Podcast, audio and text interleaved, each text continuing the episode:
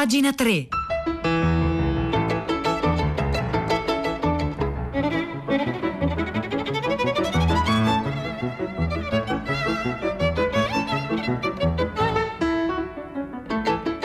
Buongiorno, buongiorno, un caro saluto da Edoardo Camurri e benvenuti a questa nuova puntata di Pagina 3, la nostra rassegna stampa delle pagine culturali dei quotidiani, delle riviste e del web. Oggi è mercoledì 24 marzo, sono le 9 un minuto e noi iniziamo immediatamente la nostra rassegna stampa provando a ragionare su, ragionare su un termine meraviglioso. Il termine è queer. Eh, queer è una parola intraducibile, normalmente si traduce come obliquo, eh, come strano, ma insomma è un processo vitale, anzi è il processo vitale, eh, l'oltrepassamento del già avvenuto oltrepassamento del confine fra natura e cultura. Eh, è un termine militante, un termine filosoficamente importante ed eloquente. Eh, una straordinaria fisica e filosofa contemporanea, Karen Barad, allieva di Donna Haraway, eh, una studiosa importante proprio del de, de cosiddetto approccio queer. Um, Karen Barad ha scritto dei saggi molto belli, molto interessanti, in cui mostra come tutto uh, ciò che ci circonda sia queer, sia quindi fluido, al di là di ogni eh, processo identitario o binario e che quindi dobbiamo riformulare le nostre categorie partendo da questa idea queer.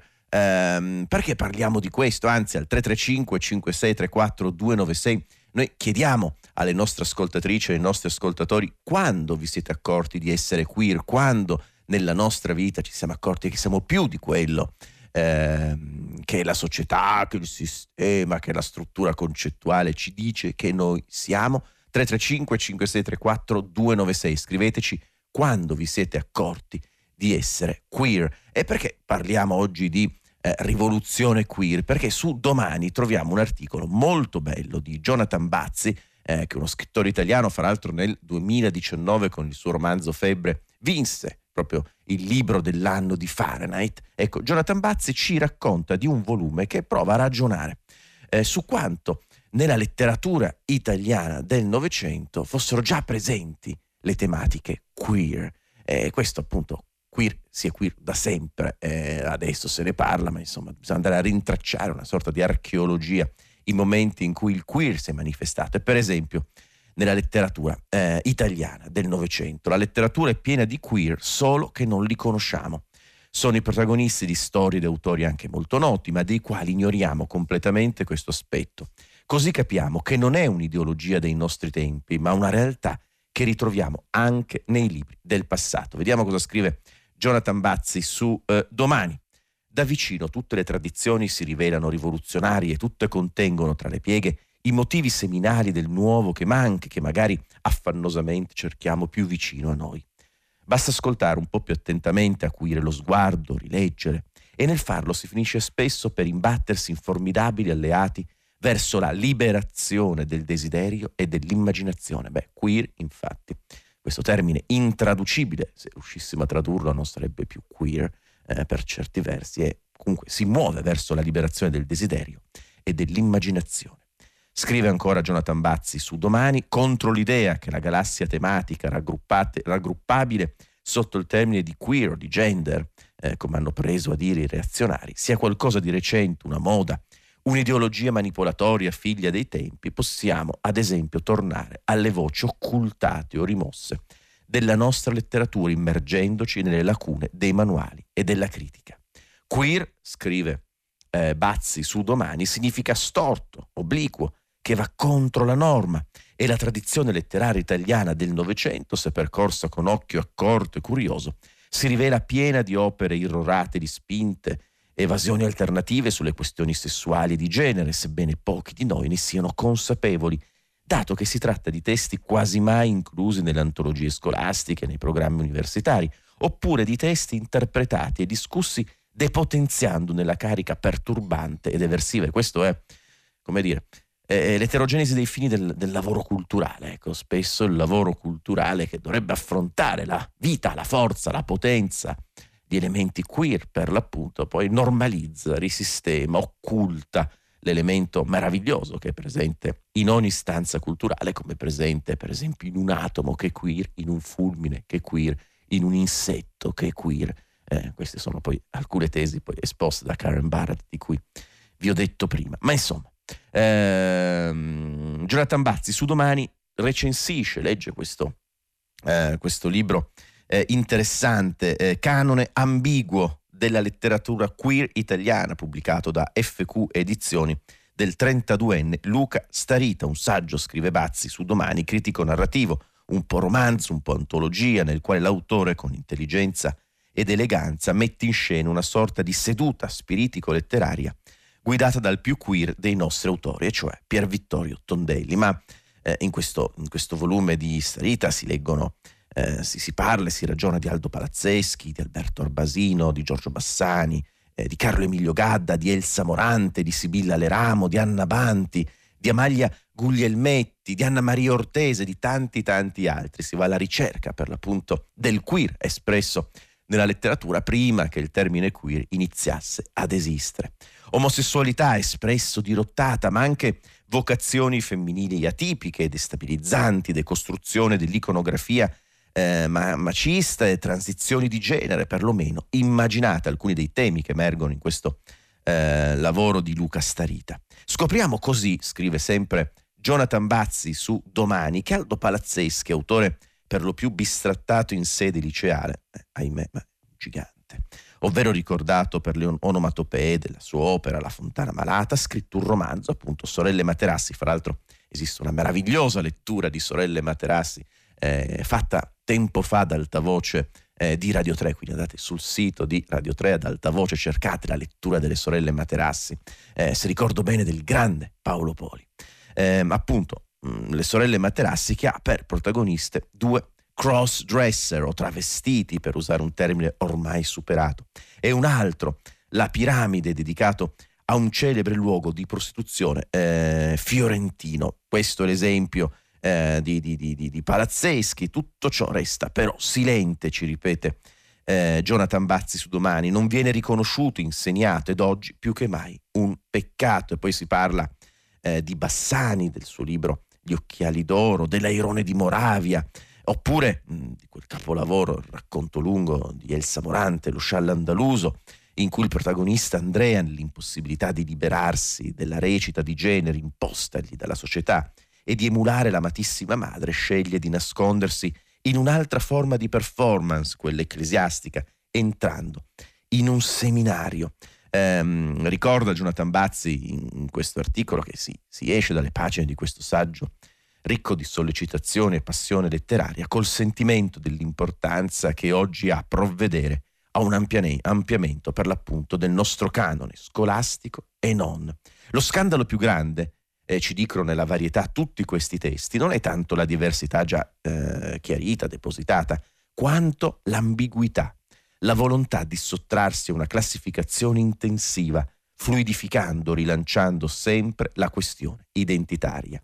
In questo, che è poi il nucleo proprio più puro del queer, i classici, alcuni classici, si dimostrano a volte più innovativi di molte letteratura prodotta eh, di recente. Il queer non è ideologia, retorica strumentale o capitalista come qualcuno sostiene, è vita, dato di realtà da decenni, secoli, dall'inizio del tempo e tutte queste autrici e questi autori con le fluorescenze delle loro parole, dei loro personaggi più o meno autobiografici, ci aiutano a ribadirlo e a farne anche una questione di poetica, di eredità che può essere raccolta e rimessa in circolo. Ecco un articolo appassionato, quello di Jonathan Bazzi che leggiamo oggi su domani. Allora, al 335 56 34 296 chiediamo alle nostre ascoltatrici e alle nostri ascoltatori quando vi siete accorti, qual è stato un momento della vostra vita in cui vi siete accorti di essere queer? 335 5634 296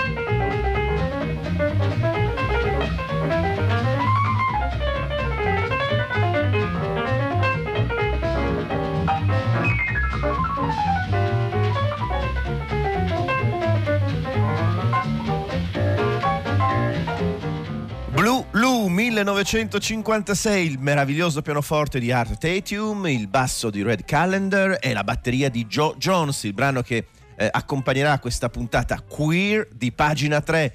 335 5634 296 quando vi siete accorti di essere queer? Eh, e già arrivano molti molti messaggi. Ehm, Patrizia da Palermo mi sono accorta di essere queer da sempre. Il problema è ora convincere gli altri che tutti lo sono e che è bellissimo esserlo. Giusto Patrizia? Eh, militanza queer. Lello, mi sono reso conto di essere queer quando ho capito che la società mi ha plasmato nel capire che sono essenzialmente un individuo. Beh sì, anche il concetto di individualità è un concetto eh, che, che, va contro il principio queer invece della fluidità, del senso della, di un individuo che si scioglie anche all'interno del creato in questo continuo oltrepassamento di ogni identità che di volta in volta ci si vuole eh, imporre. Ehm, sono un fisico teorico, quindi per me la fluidità della natura è la normalità di tutti i giorni, ci scrive eh, Luca da Torino.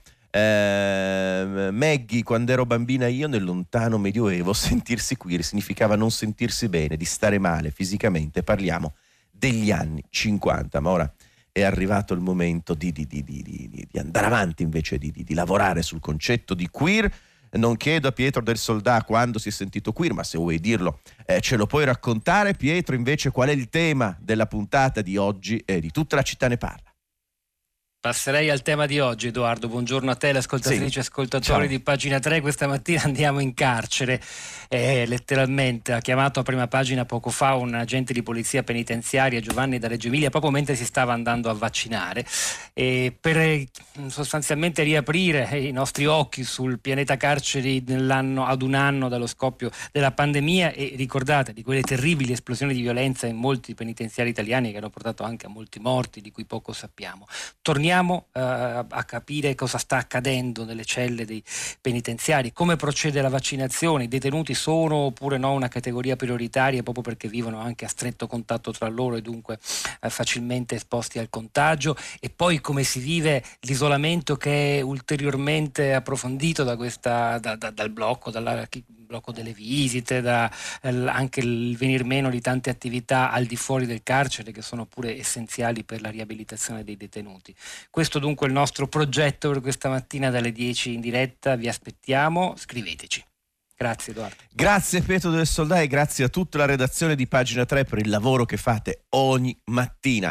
Eh, 335 5634 296 per i messaggi qui a Pagina 3 e per i messaggi ovviamente che sono parte fondante di tutta la città ne parla. Eh, mi dice Pier, eh, Piero, ehm, Piero, Pugliese dalla regia, quando ci mandate dei WhatsApp al 335 5634 296, eh, vi chiediamo la cortesia di non usare emoticon, perché altrimenti attraverso l'emoticon non si legge poi tutto il messaggio e quindi non possiamo dar conto delle vostre idee. Ma questo, come dire, un'informazione di servizio, ne continuiamo a ragionare sul concetto di queer e oggi su doppiozero.com troviamo eh, un articolo di Luciano Grazioli che ci parla di un libro che è un monumento queer, un capolavoro, Ferdi Durche del grande Gombrowicz, un libro, un romanzo uscito nel 1937 pubblicato poi in Italia eh, qualche decennio più avanti e voluto, amato per esempio da quel gigante di Roberto Bazan che oggi viene ritradotto da Irene Salvatori e da Michele Mari per Il Saggiatore, se ne parla fra l'altro con una prefazione di Francesco Cataluccio, che è massimo esperto italiano di Gombrowicz. Eh, leggere Gombrowicz, scrive Luigi Grazioli eh, su doppio zero, una pratica di igiene mentale che andrebbe ripetuta eh, peri- periodicamente. Questo è molto giusto. La storia è semplice, ascoltate, se non lo conoscete questo romanzo, beh, mollate, spegnete la radio, andate a correre in libreria se si può, eh, oppure insomma ordinate, no, non si può, ma insomma ordinate il libro. La storia è questa. Giuso, uno scrittore trentenne, che è anche il narratore di Ferdi Durke, viene riportato contro voglia all'età scolare, ad opera di un personaggio di nome Pinco, e cerca in tutti i modi di essere restituito alla sua età fisica e mentale, passando per i luoghi che più di tutti tendono invece a mantenerlo nella sua condizione di minorità, la scuola, una moderna famiglia cittadina e la famiglia e le società tradizionali qui incarnate nella piccola nobiltà terriera, ancora residente in campagna a cui anche i Gombrowicz appartenevano. Tra i reni il cui protagonista accompagnato, prima con una certa riluttanza, ehm, invaghito da questa idea di giovinezza naturale, spontanea, ingenua che sarà incarnata nella figura del garzone. Ma insomma, in questo romanzo di Gombrowicz niente ha stabilità, tutto è ribaltato, deviato, immerso in una travolgente corrente di non senso, costretto a convivere con il suo contrario, a rinunciare a ogni pretesa di solidità e compiutezza. Vedete, Gombrowicz, 1937, ci sta dando un esempio di cosa vuol dire queer. La maturità di ogni cosa, persone, relazioni, intesa come consolidamento in un regime ontologico esistenziale che può ambire a durare e bastare a se stesso è irraggiungibile, per quanto comprensibile possa essere il desiderio di conseguirla. Niente è solo quello che è, tutto sembra colto di sbieco, come viene detto quell'altro capolavoro di Gombrowicz che è intitolato Pornografia. Tutto c'era qualcos'altro, ogni cosa è a se stessa e anche insieme altro ancora da definire di volta in volta. Ecco, questi sono alcuni dei punti di questo bell'articolo di Luigi Grazioli, molto lungo, eh, uscito su doppiozero.com, che ci racconta appunto di questo romanzo indispensabile, Ferdi Durche di Gombrowicz.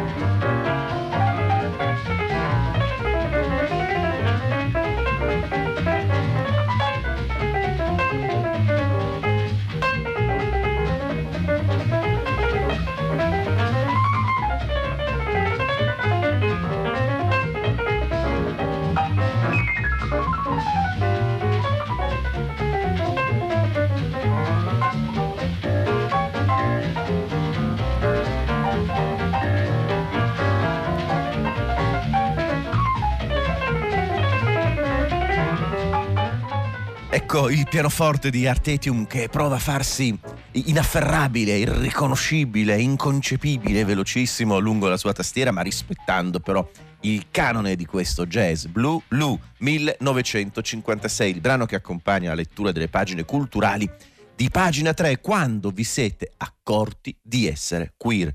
335 5634 296.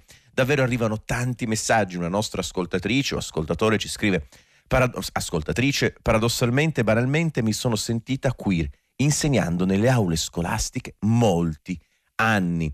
Un altro messaggio di Lia da Reggio Emilia, ma la fluidità è anche la normale crescita delle persone che definire queer annulla in un assoluto ideologico, definire tutto. No, beh, queer non è eh, una categoria identificativa, ident- identificabile, anzi è una categoria che è una non categoria che ci consente di liberarci invece dalle categorie con le quali anche comprensibilmente no, eh, interpretiamo e gestiamo il mondo. Carlo da Napoli, un prossimo momento queer, non ascoltare più le letture di Camurri a Radio 3 Rai. Giusto, beh, bisogna ribellarsi anche all'imposizione, alla presenza di Camurri, anche questo potrebbe essere eh, un gesto queer.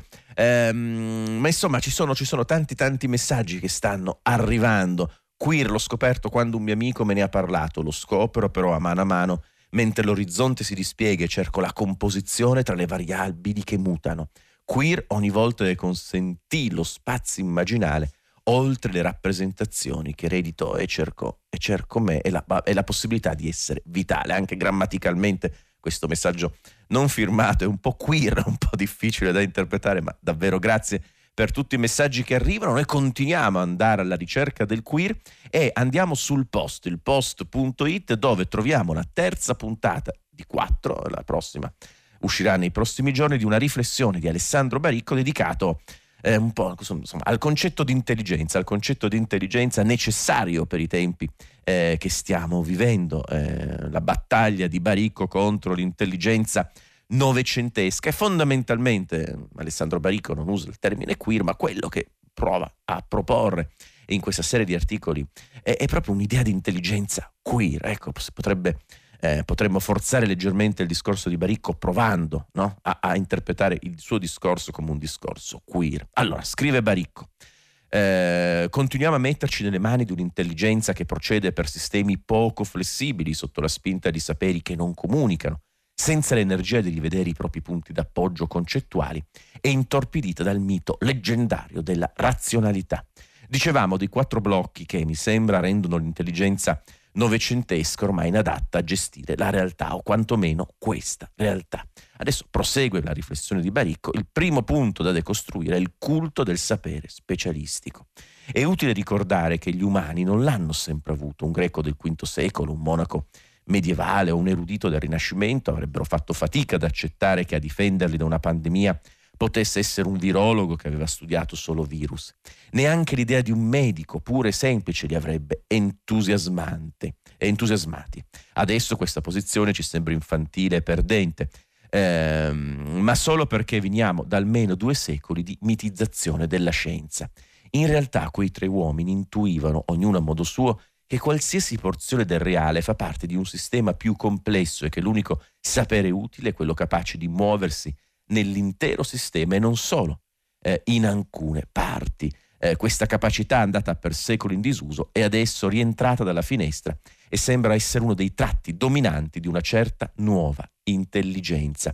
Il fatto che i filosofi, scrive Baricco, siano tornati eh, a sapere, a parlare di piante, di tecnologia, che un copi incapace di fare l'arte sia diventato un'inutile complicazione, che i portieri si siano messi a giocare con i piedi e che il mio telefono faccia dei video, dovrebbe suggerire qualcosa.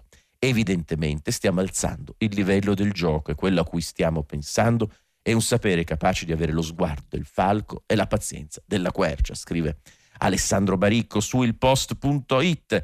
Eh, e poi abbiamo il terzo blocco, liberarci da, un, da, un'intelligenza fanaticamente stanziale, incapace di nomadismo, fondamentalmente poi in queste riflessioni di Baricco, beh, ritornano molte delle riflessioni novecentesche, pensiamo a Foucault, ma pensiamo a, a Deleuze e Gattari. Ma insomma, tecnicamente come stare stanziali come intelligenze, come condannarsi a guardare la Terra inchiodati a pochi immutabili angoli di visuale.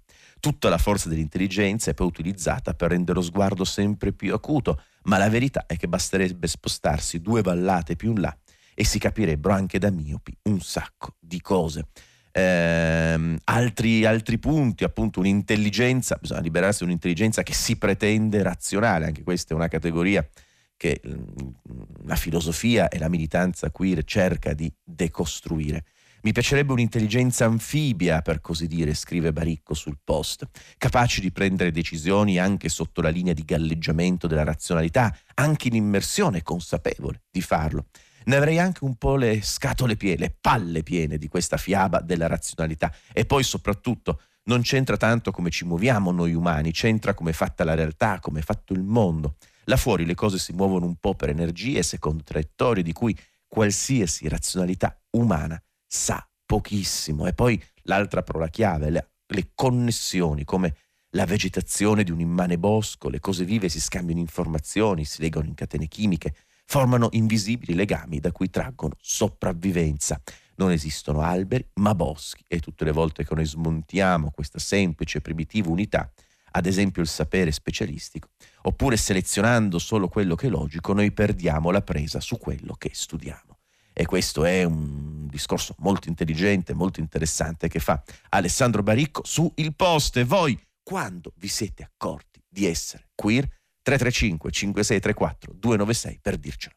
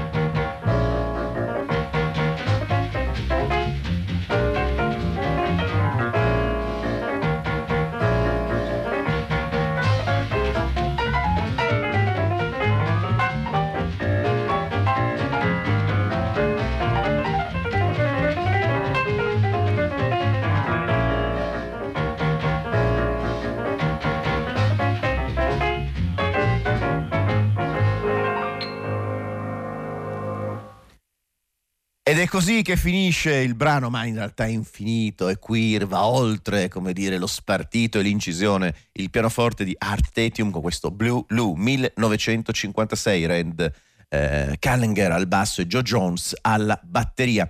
Eh, noi continuiamo la nostra rassegna stampa, questa mattina abbiamo chiesto alle nostre ascoltatrici e ai nostri ascoltatori quando vi siete accorti di essere queer. E ci sono molti messaggi, Alfredo dice eh, quando Camurri dice buongiorno, buongiorno, e allora io mi sento queer, ci, ci scrive eh, Morena da Trieste. Sono dalla parte di, di uno sguardo queer che sfidi le categorie statiche del pensiero per coloro che pensano a un'ideologia queer. Come la mettiamo con l'identità? E questa eh, è un'ottima domanda che ci arriva da questa nostra eh, ascoltatrice. Eh, ci sono to- altri, altri messaggi, no, eh, non mi sono eh, no, non solo mi sono sentito, ma cerco di essere queer ogni giorno, vivendo appieno il mio essere me stesso in ogni senso, scrive, eh, scrive Gabriella. Eh, Gabriele. E poi insomma ci sono altri, altri messaggi. Queer in terza liceo, scuola cattolica di 40 anni fa, non il mio posto, scrive questa ascoltatrice o questo ascoltatore. Ecco, ehm, adesso volevo segnalarvi da il sito leparolellecose.it ehm, uno stralcio di un libro uscito eh, qualche giorno fa per l'Orma Editore di Frédéric Paillac, che è un importantissimo eh, illustratore, romanziere, saggista, pubblicato in Francia un libro che ha avuto un grande successo, che adesso ripubblica. l'Orma Editore, Manifesto incerto sotto il cielo di Parigi con Breton Benjamin Nadia ehm, Le parole e le cose pubblica uno stralcio di questo graphic novel che unisce appunto disegni di Paillac e testi di Paillac che ci raccontano ecco, un momento profondamente queer, la Parigi di Walter Benjamin, i passaggi ehm, e tutto il tentativo di Walter Benjamin di andare a risvegliare, di osservare, di collezionare, di guardare gli scarti, ciò che non è presente per farli esplodere no? eh, in un'idea utopica, liberatoria, per l'appunto in un certo senso queer. Ehm, e questo racconto è, è davvero entusiasmante, lo possiamo leggere sulle parole, le cose. Dolciumi per bambini viziati, tovaglioli al ristorante e chiatte sulla Senna a Parigi, come in tutte le grandi città gli uomini sono costretti a guardarsi, non ad ascoltarsi, ma a guardarsi, osservarsi, fissarsi. Walter Benjamin cita sociologia di Georg Simmel, prima dell'avvento dell'omnibus, delle ferrovie e dei tram nel secolo XIX, la gente non si era mai trovata in condizione di dover stare per minuti e anche ore intere a guardarsi in faccia senza rivolgersi la parola. Sui mezzi pubblici, ma anche per le strade, nei bar, è tutto uno scambio di guardi, di sguardi sostenuti o fugaci. Ci si guarda fino a distogliere lo sguardo, ci si guarda e non ci si guarda, non solo per diffidenza, per paura o per avversione, ma forse perché al primo sguardo tutto si contrappone. Ecco qui è il discorso che faceva Alessandro Baricco poc'anzi, è la rete, il sistema no? che poi modifica, modifica eh, il nostro modo di agire con l'intelligenza, ma sono le 9.30. Ero preso così dall'enfasi queer in questa mattina insieme a Fiore Liborio alla console, a Marzia Coronati in redazione, a Cristiana Castellotte, a Maria Chiara Beranec alla cura e al grande Piero Pugliesi in regia. Vi ringraziamo per aver seguito pagina 3, vi do appuntamento con me, con Edoardo Camurri, domani mattina alle 9 come sempre. Grazie.